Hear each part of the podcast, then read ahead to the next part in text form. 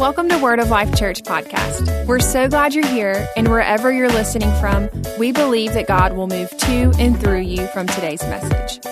If this podcast helps you spiritually, will you consider helping us naturally? You can give online or become a monthly partner as we aim to help more ministries and release more content. You can give online today at thelife.cc. Enjoy today's message. We're starting a brand new series entitled Dealing with Blank. And I put out a survey. I say I, I actually didn't do anything. The team put out a survey uh, that asked everyone who was affiliated with our church what subjects you would like me to communicate on. And the number one thing that you all wanted me to preach on was dealing with disappointment. And so we're going to talk about that this week. Next week, we're going to talk about dealing with addiction. That was the second most requested thing that I talk about. I'm fired up for that message as well. Bring some people, we're going to have fun. Uh, but uh, I want to talk today about dealing with disappointment. And I want to open up today uh, scripture to the book of First Thessalonians. Turn over there if you brought your Bibles. If not, that's okay. Uh, you can open up your Bible app. You can download it now. I prefer the YouVersion Bible app. I download that real quick. And let's look at scripture here today. First Thessalonians chapter 5 verse number 16 through 18. Uh, here, Paul is writing, and I like this, it's real quick. He says, Rejoice always, pray without ceasing. In everything, give thanks, for this is God's will in Christ concerning you. Uh, so here he lists three things rejoice always, pray without ceasing, and in all things, give thanks. Um, these are, are three attributes that every Christian needs in their life, every follower of Jesus. Uh, we need to learn how to rejoice at all times, how to pray over any and everything that needs prayer, and how to give thanks in the middle of even disappointment. Because these verses tell us something that life is going to require uh, that you pray for some things because not everything's going to go the way you want it to go. If everything went the way that you wanted it to go, you wouldn't have to pray always. The reason why we pray is because things aren't going the way they need to go. It needs heavenly intervention. So this tells us life's going to have some, uh, some things that disappoint you. I rejoice always. Uh, if everything was like wonderful and great, you wouldn't have to remind yourself to rejoice. You would just rejoice because you got the job and it's wonderful. It pays you exactly what it should. And so you're incredibly thankful just all the time because it's perfect. But life is not always perfect, which is why you have to be told to rejoice. And in everything, give thanks. There are many times, right, where we don't feel like giving thanks. We feel like complaining. Why? Because life is disappointing us. Um, life has pain attached to it. And as um, a man who has lived uh, for you know several decades now, uh, I have seen disappointment. Um, if you've ever heard me teach on disappointment before, you understand that disappointment is the gap between what you expect and what you experience. If you've never heard that before, you've never attended our church, you need to write that down and don't forget it because I say it all the time. Disappointment, all it is, it's the gap between what you expect and what you experience. And this varies, of course, in, in, scale. I went to a restaurant this week. I was disappointed. I won't give names unless they're giving discounts. I'm kidding. Uh, but, but out of that, I was expecting something. I experienced something else. That gap is called disappointment. And, and we know what that's like. But there are many times in life where disappointment is far more severe than we just didn't get the meal we thought we paid for. Um, it hurts on levels and ways that go beyond the realm of human comprehension. Now, I don't know your level of pain or disappointment, but I do know mine. I know mine intimately because I went through it. And my father passed away when I was 17 years of age. I did not expect that. I saw him that morning, um, said hello, we ate breakfast, I went to school, and that was the last I ever saw him on this earth. Uh, every one of my dreams had him in it. I expected uh, him to be in my life much longer. But I experienced something entirely different. And that gap between what I experienced and what I expected is disappointment. Another way you could describe it is pain. Now, we do this all the time, and, and I'll, I'll get to this in a minute. Like, we forecast what life will be like, and we get excited about it, and you should. More on that in a minute. Uh, but so oftentimes, life doesn't go the way you thought it would go. And you have to know how to handle that. And unfortunately, when that happened in my life, due to immaturity, I didn't know how to handle that quite, quite as well as I needed to. Because oftentimes, even in church, we don't get taught how to process things like this. And a lot of times we just think life is going to go continually the way I want it to go. And life is going to be continually the exact way I, I pray for. Because in our worldview, especially a lot of times in, in churches like ours, we believe God works for us. And he will just do what we want him to do. And it'll go the way we want it to go. And we set our expectation on those things. And we ignore the fact that there is a world that goes contrary to God's will. There's our flesh that goes contrary to God's will. And there's a devil that wants to still kill and destroy I actually sat down with somebody a couple of weeks ago and um, they asked me this question uh, why do bad things happen to good people? They said, I, I, think you should do a series based off of that and just call it that because so many people want to know, like, why do bad things happen to good people? And um, immediately when they said that, I thought about those three forces that are in the earth the world, the flesh, and the devil. This world is cursed. And so in the world, there's sickness, disease, poverty, lack, disasters, fires, earthquakes. It's a cursed earth because of what Adam and Eve did and the sin that has followed. Then you've got your flesh. There's a lot of stuff that comes into your life simply because you did it. Uh, it's like one person said, if I could kick the person most responsible for my pain in life, I wouldn't be able to sit down for a week. And there's a lot of truth to that, um, that oftentimes we violate God's will and we violate, even if you're not a Christian, your own moral convictions and standards, and you invite chaos into your life every time you do. So why do bad things happen to good people? It's sometimes it's just in the world. Sometimes it's our flesh. We violated a principle and when we played the fool, we invited chaos. Or thirdly, we forget that there's a devil who comes to steal, kill and destroy. And, and out of these things, three, these three forces work in the earth to create disappointment and pain in your life. And if you don't know how to process this well, pain will alter you. Here's one of the things you need to know about pain it will never leave you unchanged. Pain will make you bitter or pain will make you better. The choice is yours. But pain, disappointment, will never leave you unchanged. Now, here's the thing if you don't process disappointment or pain well, it will do two primary things to you. There are others, but here's the two primary things that I have seen. Number one, it'll make you a keeper of the present and past pain versus a creator of a future joy. Now, you are literally designed to have a joy set in front of you. Now, I, I could easily skip over this because this is not really my main point, but it is a key point. So don't let me just like skip over it. Let's, let's all tune in and just really settle on this. I'm going to ask you a question no matter where you're at. Here's the question I'm going to ask Do you presently have a joy set before you? If you don't have a why, you'll always abandon your what. Um, if you don't know why you're going to the gym, you'll abandon the gym. If you don't, if you lose track of the why you're not eating cookies, you will eat the cookies. Uh, Jesus, for the joy that was put before him, endured the disappointment of people. He had a joy in front of him. Um, Paul said, This one thing I do, I forget what? What is behind me and I'm reaching towards what is out in front of me. And you know what I found? Most people aren't reaching. Uh, most people are maintaining today versus creating a future joy. Uh, what I'm working on right now in my life is not the main maintenance of this.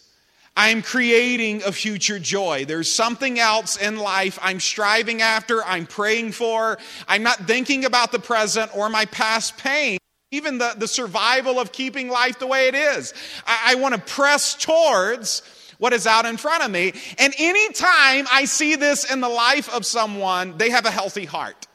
In fact, uh, even people who study people are, are noticing the difference between people who have a joy set in front of them and those who don't. Even those who will plan a future vacation way out, marked to be happier than those who, who don't. Uh, just they're not even on vacation yet; they're just planning the next one. But there is something to your heart. When it is healthy, it is dreaming. When your heart is healthy, it is pressing. When your heart is healthy, it, it is striving after something, reaching after something. There's hope. There's a confident expectation of seeing the goodness of God in a healthy heart. But when disappointment enters into your life, you know what you, you have? Not that. You have a desire to maintain what you have an excuse to keep the pain in your life, or like Lot's wife, you're constantly looking back to how life was before the pain. When you are looking back to how life was before the pain, before the disappointment, and you're fighting to go to the past versus create a future. Disappointment has altered something in you that needs to be fixed literally ASAP.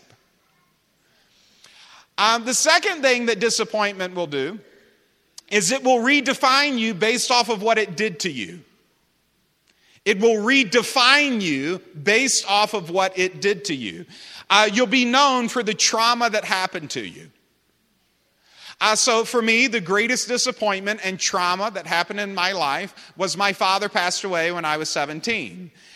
If disappointment had its way in my life, I would be known for that. Uh, why is he acting that way? Oh, his father just passed away. Why are they doing that? They just got laid off. Why is he drinking like that? Well, he just went through a tough time. When disappointment is, is having its way in your life, it is redefining you based off of what it did to you. That your testimony is not based now off the goodness of God. Your testimony is based off now of the trauma that the enemy brought into your life. And so that becomes your label. You live underneath that disappointment. It exercises lordship over you, and that disappointment is controlling your mood that disappointment is controlling your prayer. That disappointment is now controlling your church attendance or whether you sing versus worship. That that disappointment begins to have control over you because of what you thought would happen but did not happen. What you planned but it did not go the way you thought it would be planned. And, and out of this, this hurts our hearts. And we, we process this and the enemy is trying to sift us like wheat. He is trying to remove us from God, and he's trying to remove us from the dream God has given us.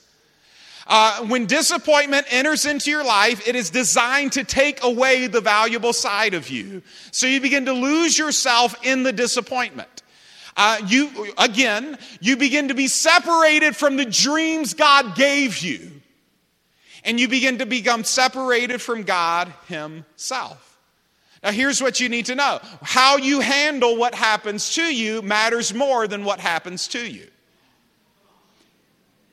And I know none of us like hearing this, but it's just the truth, and you need to know this. I'll use my trauma because I don't want to use yours and think I'm being insensitive to you. But I used to think I was special. Like, no one understands me. No one gets me. No one's faced what I am face, uh, facing. No one is, is going through what I've go, gone through. And it's a lie. It's a myth. There have been many people who, whose father died, who, who, who left the earth. There, there are many people who have faced my pain.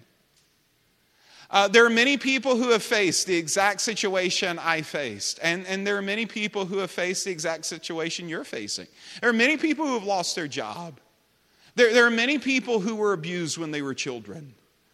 There, there, are many people, it's sad, but it's the world, the flesh, and the devil. Like there, there, these forces are there to still kill, and destroy. And, and out of that, there are many who have walked through what you have walked through. And here's what you know. It, does that matter? Yes, it matters. And is it unfortunate? Yes. And it's, it's evil and it's wrong and it never should have happened to you and it never should have happened to me. I'll give you that. But here's what you need to know. How you handle that matters more than what happened to you. And you can't control what happens to you, but you can control how you respond to what happens to you. And you have to know that's what responsibility is. Is responsibility is me taking responsibility for my ability to respond.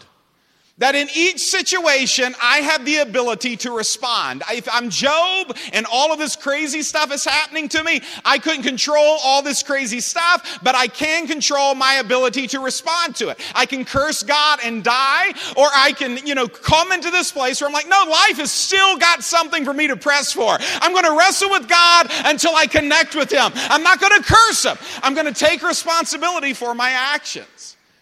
And, and when you're faced with disappointment, you have to literally take control of your response and say, I'm not going to let this define me. I'm not going to be known by my trauma. I'm not going to be known for my pain. I'm not going to let people feel sorry for me.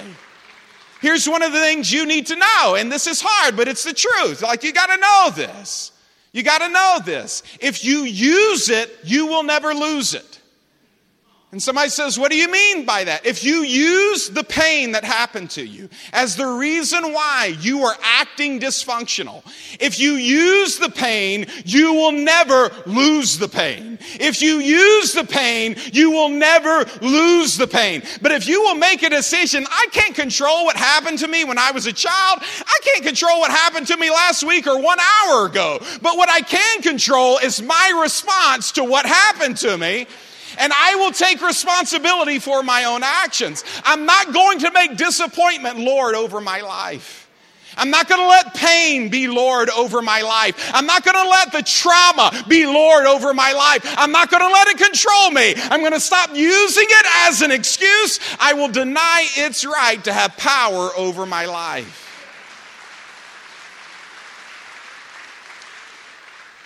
How I respond to pain matters more than the pain that happened to me. I, I, had dinner with a, a, young man this week, and we were talking about that. Of there were things that happened to him when he was a boy that affected him now as a man, and that's a hard go. Uh, whenever I, I, I, I meet somebody like that, because I was so blessed to have good parents, that the trauma in my household, the trauma and the drama in my household was limited, but his was not. And I told him, I said, as a boy, you know, you're going to have to go back and confront that what happened to you was wrong. And it's okay to say it was wrong, and it's okay to tell people it was wrong, and it's okay to admit it was wrong, because until you face it and admit it was wrong, you don't know what you're forgiving.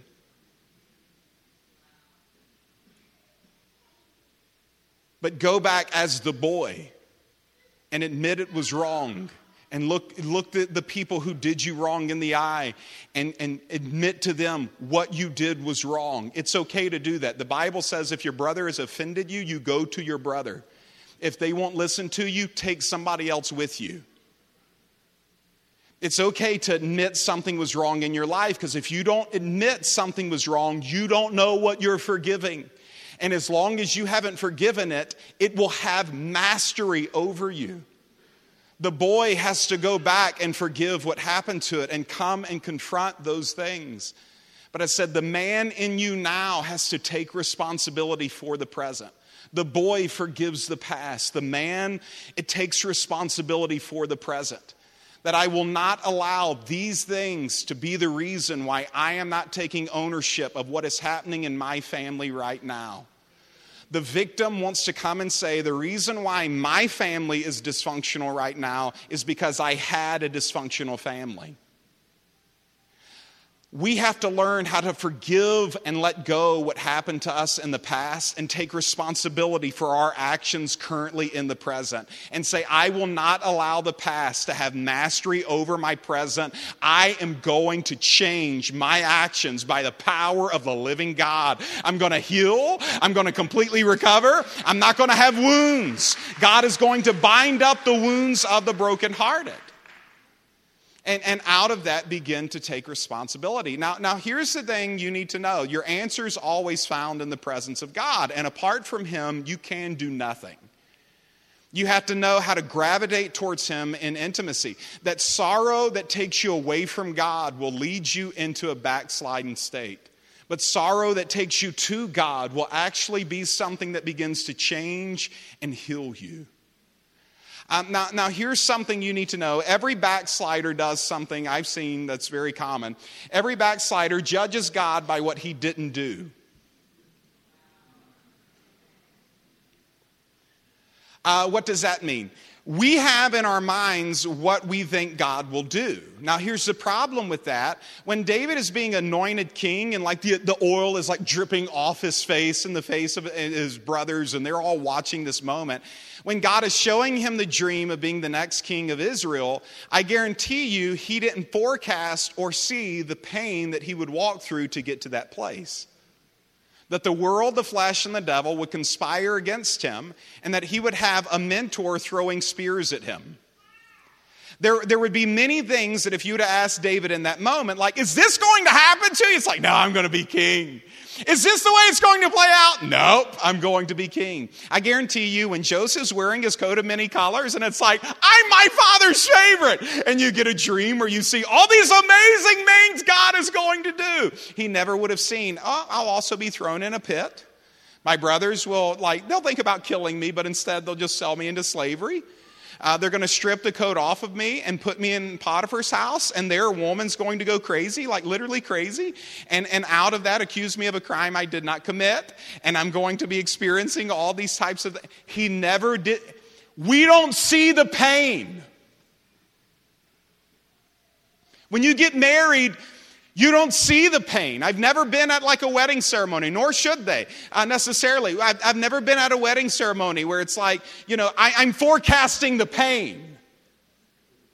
It's we'll have kids by here, and he's going to have this job, and I'm going to have this one, and we're going to travel and see the world, white picket fence, and we're going to get the dog, or you know, in my my world that didn't happen. But but out of that, I'm allergic. So anyway, my point is is we don't see all of the things that happen in life that come after the dream and our affection for the Lord.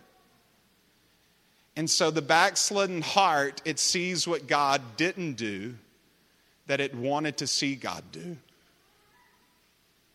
And it takes on this mindset God works for me instead of I belong to God, that I've been bought with a price and that my life is not my own. And so it begins to judge God based off of what he didn't do. And, and the heart begins to retire from the dream, and the heart begins to retire from the, the, the, the, the, the heart that God is trying to keep and bring into its life. And, and I want to encourage you that you have to come back to this place of being incredibly tenderhearted. And the way that you are tenderhearted is you judge God by his nature. Wait a minute, who is he? He's my father. He's tender, he's loving, he's patient, he's kind. He's good. He came to give me life and life more abundantly. So I judge him by his nature. Therefore, if, if what is happening to me that is disappointing me is not good, if it's not life, if it's not life more abundantly. I judge him by his nature, and therefore I know that if something happened that was disappointing, it was not him. Because I, I judge him by his nature, not my experience. Secondly, I judge him by his promises. What did his word say about this? Well, I didn't experience this. I judge him by his promises, not what I expected him to do. And then thirdly, I judge him by his faithfulness, what I have seen God do in my life. What I have seen God do in my life. And, and I leave the mysteries and I, I leave the, the questions. So many times, and this is going to be hard, okay? But I leave them unanswered. And I let Him answer them in His timing and according to His will. Jesus said something very interesting in Matthew chapter 18, and I, I, I want to show this to you. He said, Verily I say unto you, except you be converted and become as little children. Now, I, have got children, and, and one of my disappointments I'm wrestling with now is they're not little anymore. Uh, they're like fully grown people and uh, you know these, these humans that i'm watching just grow and expand but i can remember when they were little children now watch what jesus said I read that too fast. Except you be converted and become as little children. Jesus is saying you must change. Well, change into what? Change into a little child. And here's what I notice about my little children there are many things that are going on in their lives they do not understand. They don't understand why they have to go to school. Definitely don't understand when they leave school why they have to do homework. Honestly, I don't either. Uh, but all of these kinds of things, they don't get it. Like, why do we have to drive eight hours to get here? You know, it's like, because it's vacation and you're going to love it. Uh, you know, all of these, they don't understand. They don't understand why they can't play in the street. They, they don't understand why they can't wear what they want to wear. They don't understand. And so the whole time they're not understanding these things, what are we as parents constantly asking our children to do? Trust and listen. Trust me and just listen to me. If you will trust me and you will just listen to me, you will mature into a place where you may understand. But you will also come into a place where you will develop into somebody who can be responsible for more.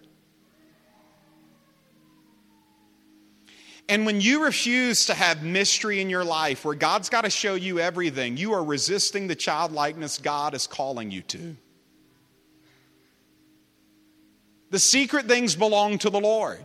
And many times, the reason why God doesn't show us everything that we need to see about why certain things did or did not happen is because sin is involved. Somebody somewhere yielded to the flesh. It wasn't just the world and it wasn't just the devil. Somebody yielded to the flesh. And whenever I yield to the flesh, I invite chaos into my life. Whenever I, am yielding to these unhealthy desires that are in my life, and like next week, we'll talk about addiction. When I'm yielding to these unhealthy desires that are there, I'm inviting chaos into my life. If you would have looked at David when he's weeping because his son is dying, from the outside, you would have been like, How could God let this happen? But David knew why it was happening. He was trying to, expo- to, keep it covered in the kingdom because if it did get exposed to the nation, uh, the, the nation would have right to stone him. They would have literally rights to execute him. So if you were looking from the outside in, you wouldn't understand why is he in this battle. But David knew the reason why he was in that battle because of what he did with Uriah the Hittite. And his sin opened up the door for consequence and chaos to come into the life of David. But see, God covers a multitude of sins, He doesn't expose it. And for you to understand, oftentimes He would have to pull back that layer of exposure.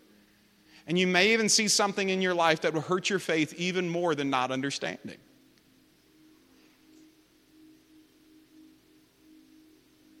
And so we have to learn to, to trust in mystery.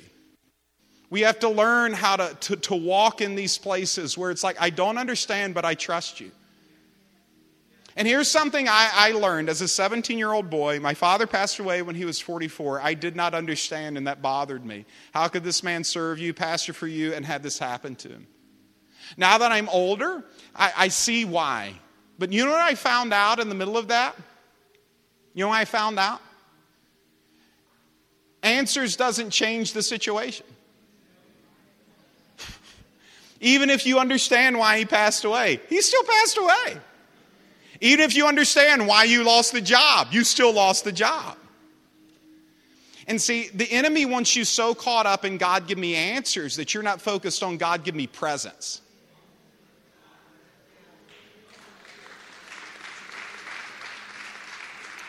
Because in God's presence, you will find often answers, but you will find the grace to also see your life be transformed by the power of the living God.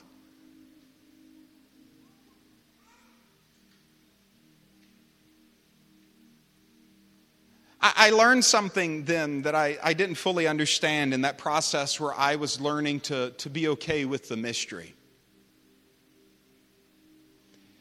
And here's what I learned there, there's going to be one day when all of us are in heaven. If you've made Jesus Christ the Lord and Savior of your life, there's going to be one day where we're all together in heaven. If you have not made that decision, today you can. But when we get there, literally, Scripture tells us that when we enter, He wipes away every tear from our eyes because He knows how, how painful this world has been to us. And when you look at this world, right, like it, whether it's fires that break out here or um, devastation that happens here or wars or famines or any of these things that, like, we could just drive around our community and find pain all around us injustice, unfair things all around us. And so God knows how painful this world has been. And so when we go into heaven, He literally wipes away every tear that has ever fallen from our eyes because in heaven there will be no weeping, there will be no sadness, there will be no torment. In heaven, it is free from disappointment. And you know what also heaven is filled with? It's literally filled with our adoration and praise. That in heaven, it's like, oh, who is worthy? We're not worthy, but there he is. There's the worthy one. And we fall down on our knees and we throw our crowns at his feet and we, we worship him and we give him honor that is due unto him. Heaven is filled with worship, it's filled with thanksgiving, it's filled with praise. But the Bible says that you and I are to do something here on earth we are to offer up the sacrifice of praise. A praise that costs you something. Because as long as you're still here on this earth, you have the opportunity to do something you will never be able to do in heaven. As long as you are here on this earth, there is something you can do that you will never be able to do throughout eternity. You know what it is? To worship God in pain.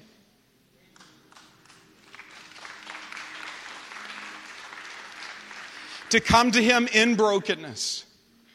To be David, and it didn't go the way that you wanted it to go, and you know it's because of your sin, but in the middle of that, to put on the ephod and go into the temple and worship God to be Paul and Silas in prison. And the only reason why you're there is you saw a heavenly vision telling you to come to Macedonia and preach the gospel of Jesus Christ. But when you got there, they beat you and threw you in prison. And while you're in prison, after you've been beaten and it's the midnight hour, you make a decision that even in that place, I will lift up my voice and I will sing prayer and praise unto God so loud that the prisoners will hear it. I'm telling you, when you're in that place, it does something. It clicks, it, it, clicks something in heaven that makes God move here on the earth. There is something that doing a sacrifice of praise does for God that few things do for Him. There's something powerful when you're standing there, not understanding, not fully getting it, but say, God, I trust you. God, I believe in you. God, I don't get it, but I do get you. There's, there's something powerful there. You know what it does? It heals you. It'll begin to heal you. It'll begin to mature you. It begins to also change things. And you find yourself not being captive to the pain that was in your past. And you find yourself in God's presence, not having this, this label define you based off of the trauma that happened to you.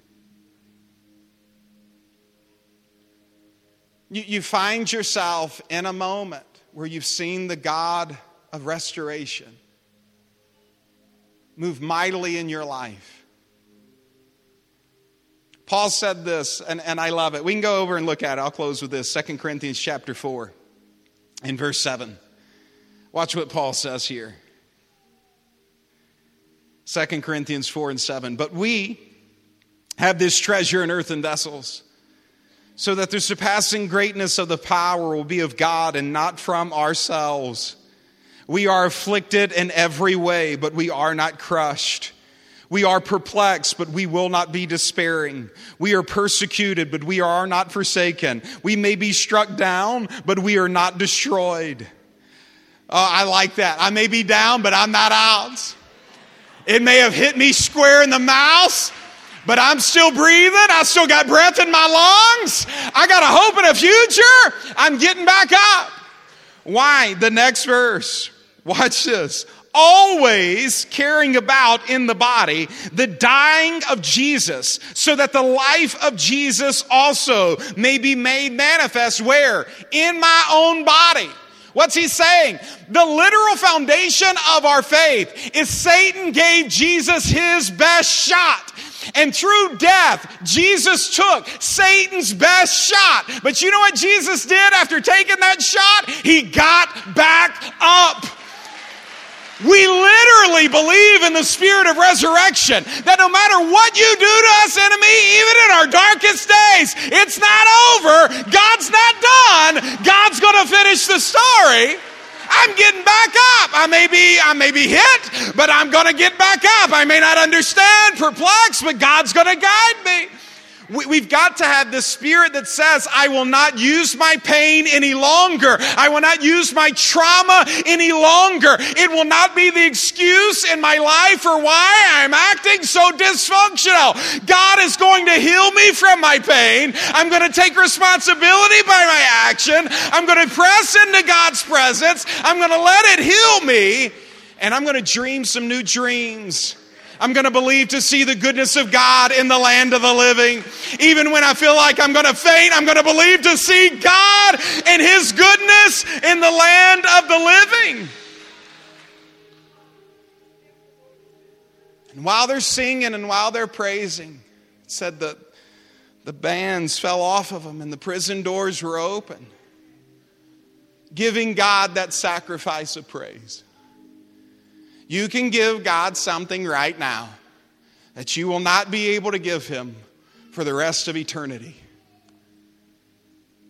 And that is your love, your devotion, and your belief in Him in the face of your pain. Letting Him, but also your disappointment, know this is not over.